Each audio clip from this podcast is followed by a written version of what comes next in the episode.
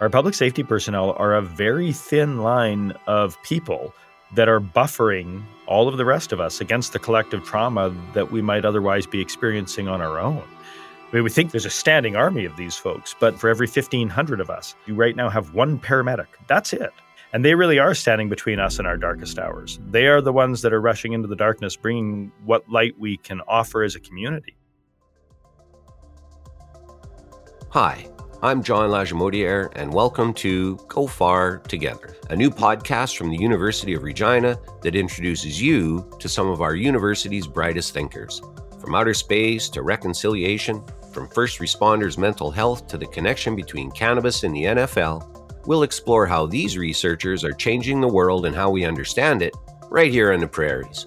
Join us as we go far together.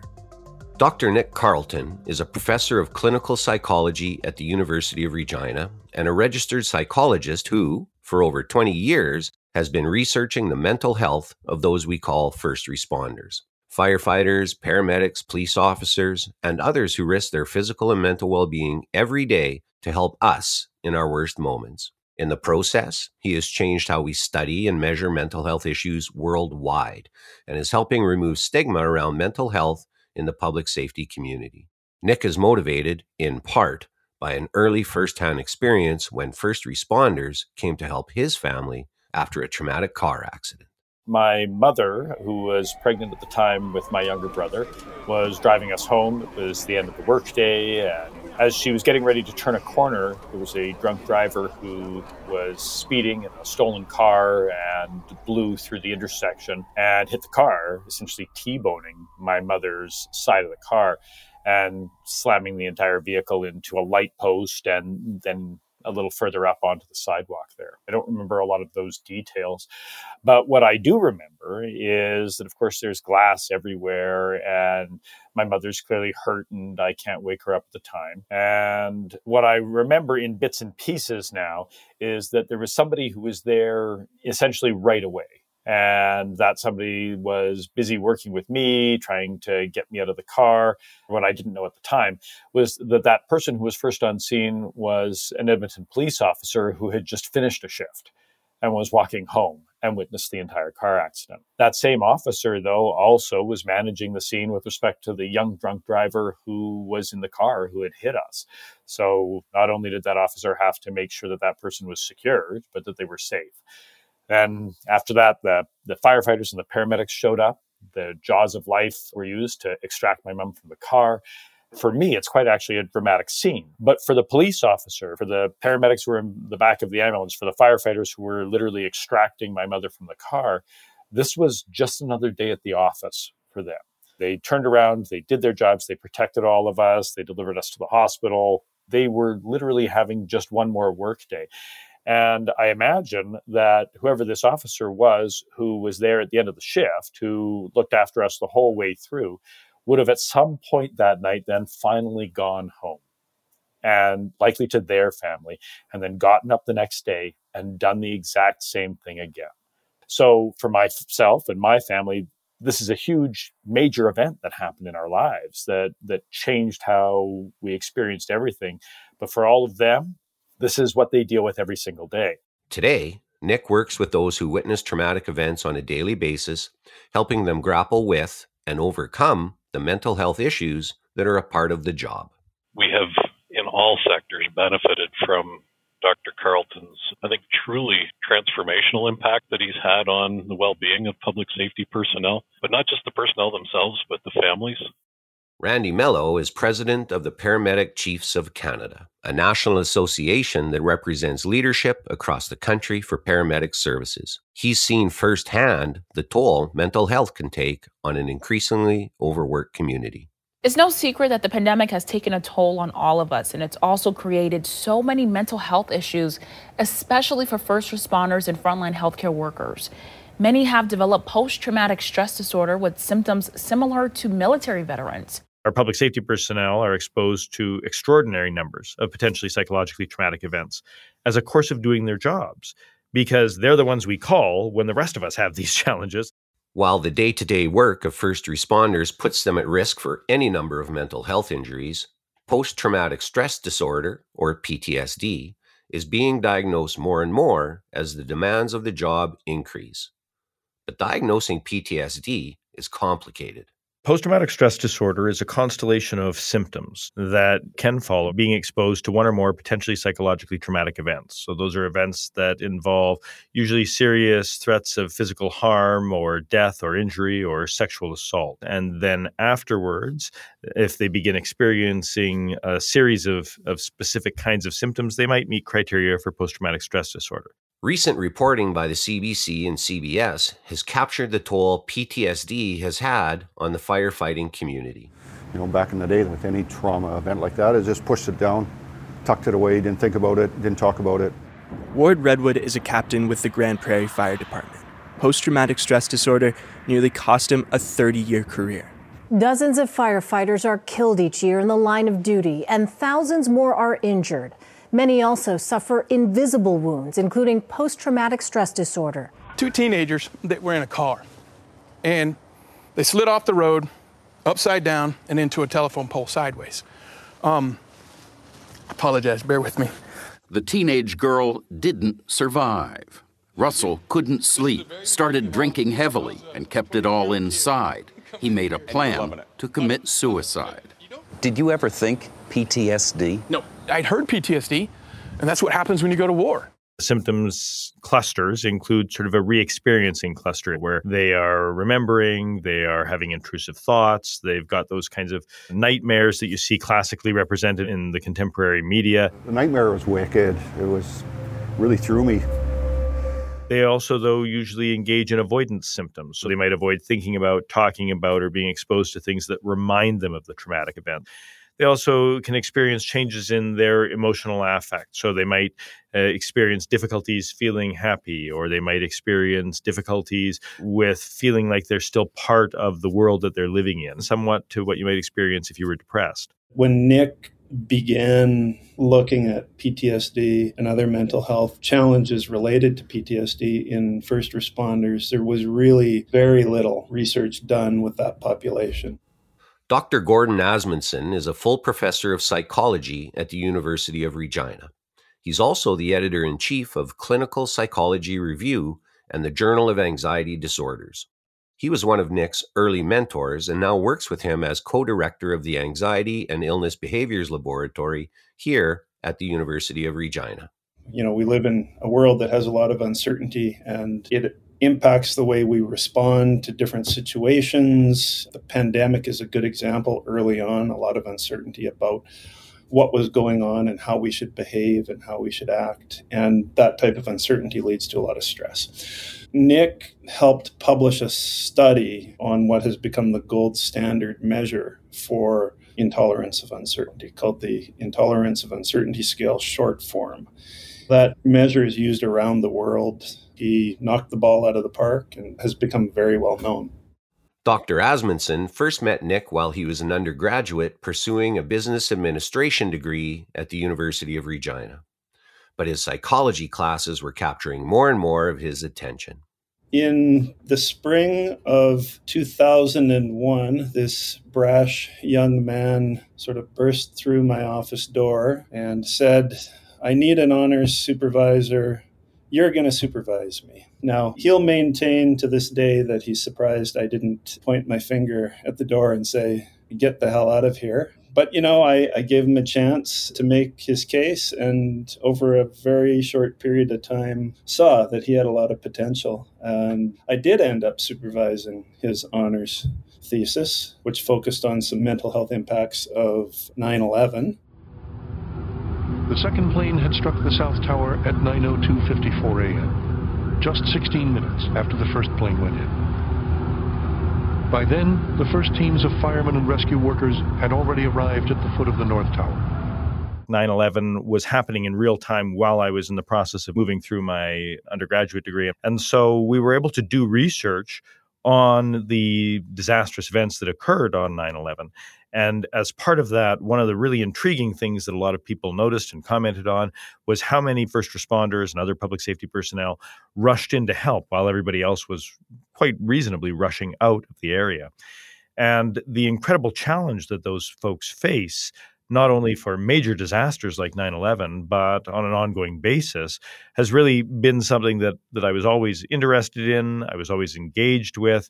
I then actually didn't intend to go forward at the time, but I decided to do my master's degree in psychology here at the University of Regina, and then eventually my clinical master's, and then my doctorate in clinical psychology here. And as I moved through the education system here, I became more engaged in post-traumatic stress disorder. While the term post-traumatic stress disorder is relatively new, people have been documenting its symptoms for centuries. People have been looking into challenges related to PTSD, at least since the time of the Iliad. So we're talking about, thousands of years at this point. So if you look at the writings around 1641, even before then, there was lots of discussions about how people would engage in symptoms of hysteria. They would have difficulties with mental health. There's recordings of people reporting nightmares from as far back as the Great Fire of London. On the 2nd of September 1666, the Great Fire of London began at a bakery in Pudding Lane. The catastrophic fire blazed for more than 3 days and destroyed over 13,000 houses, churches, and government buildings. For the 40th anniversary of the term PTSD, Nick and the Canadian Institute for Public Safety Research and Treatment, where he serves as scientific director, created a series of videos documenting how he came to understand PTSD. One of the earliest documentations of symptoms we would eventually classify as post-traumatic stress disorder appeared in 1667 and was written by Samuel Pepys after the Great Fire of London. In his quote, he wrote, "I did within these 6 days see smoke still remaining of the late fire in the city. And it is strange to think how, to this very date, I cannot sleep a night without great terrors of fire. And this very night I could not sleep till almost 2 a.m. through thoughts of fire." It would be World War I that we really see a lot of data coming in with a lot of reports on various soldiers complaining about difficulties. And it was sometimes called soldier's heart. It was sometimes called shell shock.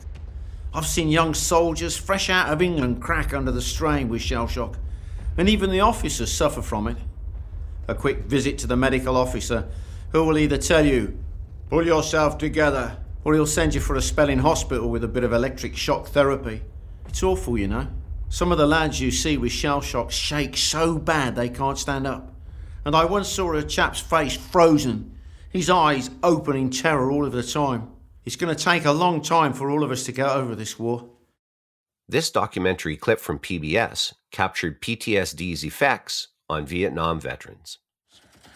Post-traumatic stress disorder, or PTSD, plagues many veterans. Some have worked through it. Others continue to seek help. You go to Vietnam, you're actually a human being. You fight for a year, and you spend a year in the bush. You don't even realize how much you change until you come back. I come back, I hear car noises, I hear horns, your nerves are shot. You're not sure what's going to happen, and you're scared to death of everything. In Vietnam, there was trauma symptoms and trauma stress disorder, and ultimately in DSM-3 is when you see post-traumatic stress disorder. There were a lot of researchers working on the challenges there, and they were then reporting difficulties that really today we would pretty readily identify as mental health difficulties. The addition of PTSD to the DSM, or the Diagnostic and Statistical Manual of Mental Disorders, was an important step forward. But admitting mental health issues can still carry stigma in certain cultures, like law enforcement. Some surveys find around 90% of officers believe there was stigma in seeking help. They can't talk to their families because they think they're going to burden their loved ones. They think it's weak to go to a therapist. And they have nowhere to turn. Indeed, it is difficult to get a police officer to admit mental health concerns, much less go on the record to talk about them. Here again is Paramedic Chief Randy Mello and Dr. Asmundson. I consider comfortably talking to you and tell you that in 2009 I had back surgery because I had a herniated disc. As a paramedic, that's fairly common, unfortunately. And I can tell you how the procedure went, what I felt like when I was before operation, what I felt like, what my recovery was like. I have no problem talking to you about that, but we still don't have that same comfort to talk about our mental health. I think that it's important to say that there's a certain culture that exists, and those cultures may vary a little bit within each of the public safety personnel cohorts, but they all have a certain type of culture that to a degree stigmatizes sharing mental health challenges. We've made, I think, a huge amount of headway in the public safety world, where we traditionally were sort of that bravado group that didn't want to admit that we were having any kind of issues. We felt as though if we said that we were struggling in some way, then you weren't really able to fit the job. And, you know, that was some kind of a personal failure, I suppose. I think that's largely because of the interaction between what we hope that they can do for us and what they do for us, the narratives that we all tell ourselves for that, right? We see people with badges and uniforms rushing in to help us in our darkest hours. Well, those are our heroes. So, of course, they don't need help because they're our heroes. But we forget that there are real human beings behind those uniforms, wearing those uniforms, and they have families and their challenges themselves. Nick and his team are currently working to break down those barriers in a first-of-its-kind longitudinal PTSD study with the Royal Canadian Mounted Police, in which they monitor the mental health of cadets in real time. Just by virtue of talking about different topics, it does help to kind of break down some of the stigmas that are out there. We've heard that firsthand from some of the members that are out in the field, that people are more comfortable talking about their mental health. Dr. Jonathan Burry works with Nick as the program director of the RCMP PTSD Longitudinal Study. I organize a team of technical staff, clinicians, and researchers that go about delivering the RCMP PTSD study to roughly 1,000 RCMP members and cadets. The project that we're leading with the RCMP is very large, I would suggest probably unprecedented in size, scale, and depth. In Canada, all RCMP are trained at the same place, and that's at Depot here in Regina, Saskatchewan. And it's a 26-week training program. Your life as a civilian is over. Your first name from now on is Cadet. Because they're all trained at the same place and then deployed to a variety of different environments, it really provides a fantastic tool set wherein you can engage in research to help protect RCMP mental health going forward. You can measure them right as they're coming into Depot and see what their mental health looks like, try and understand what they understand about mental health, look for opportunities for supporting their resilience. You can then follow them throughout the training. You can measure them again just before they're deployed, so you know what their mental health looks like immediately before they're being deployed, and then you can follow them thereafter. Because previous work had really looked at people who were on the job in a cross-sectional way. So just taking a snapshot at a particular time and sort of looking at them together. In Nick's approach, he's taken a longitudinal strategy and applied it to understanding what's going on. So looking at people when they come in for initial training, when they start their initial deployment, and through the course of their deployment to see how these mental health challenges, how post-traumatic stress injuries may develop over the course of a career, as opposed to a cross-section of many careers.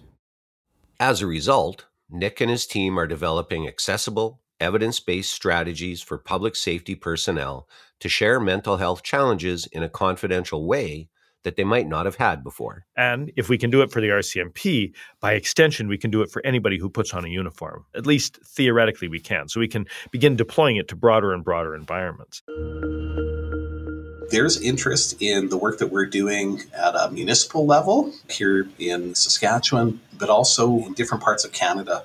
Dr. Carleton's research is being recognized by policing forces around the world, in the US, and even into other countries like Australia. There's definitely interest in kind of growing this, and we get inquiries regularly about that. And if it wasn't for the great work of Dr. Carleton and everybody at SIPCERT, we wouldn't have had such a vast knowledge about how to handle those different types of stressors. So he's an awesome guy.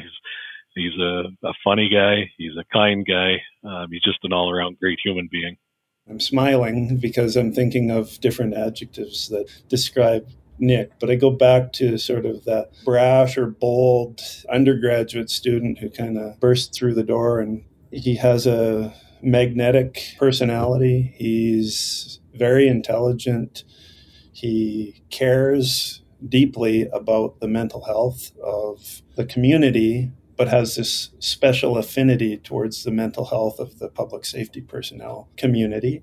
Nick could be credited as one of the top motivators for me in terms of my passion as well about supporting the mental health and wellness of my team. As Nick continues to work with public safety personnel, in the back of his mind is the car accident he had as a little boy. So these people literally saved my family and then did it again and again and again. The more you get to know any of them, the more you really understand the deep respect that we should have for them and the service they provide to all of us. I think it's very easy for us to forget as a community what they do for us every day because we just see little snippets of it. But if you have the opportunity to spend time with them, if you have the opportunity to walk a proverbial mile in their shoes, all of a sudden the deep well of gratitude and respect that you have for them as a community, both individually as sector groups and collectively as public safety personnel, I think it's very hard not to feel a deep sense of gratitude and a sense of debt for the sacrifice that they make for all of the rest of us. That feeling for me gets more intense when we realize just how much of it is invisible. And some of the research that we've done recently shows, in almost a painful irony, the thing that they most commonly ask for is actually recognition from their communities for the jobs that they do and the service that they're providing, a little bit of understanding for the challenges that they face in doing that for all of us and how it's not easy. That gratitude goes both ways. When you get a note back telling us that we've made a real positive difference for them, or telling us that one of the tools we've built or one of the pieces of training we've provided has made a huge difference, I think those are the really impactful moments for me. As the researcher, sure, when your hypotheses are supported by the data, when you get published and when you do those wonderful things, that's fantastic. But ultimately, the most meaningful part is the next step, that you're able to apply those and make a real difference for a real person, especially one who's choosing to spend their days making real differences for all the rest of us. Thanks so much for joining us for another episode of Go Far Together. Join us next time as we speak to Dr. Samantha Lawler, observational astronomer and leading advocate for preserving the natural beauty of the night sky from the detrimental effects of satellite light pollution. My goal is to tell people that the night sky is being changed, and it doesn't have to be. Be sure to like and follow this podcast and visit uregina.ca to learn more about the groundbreaking work at the University of Regina.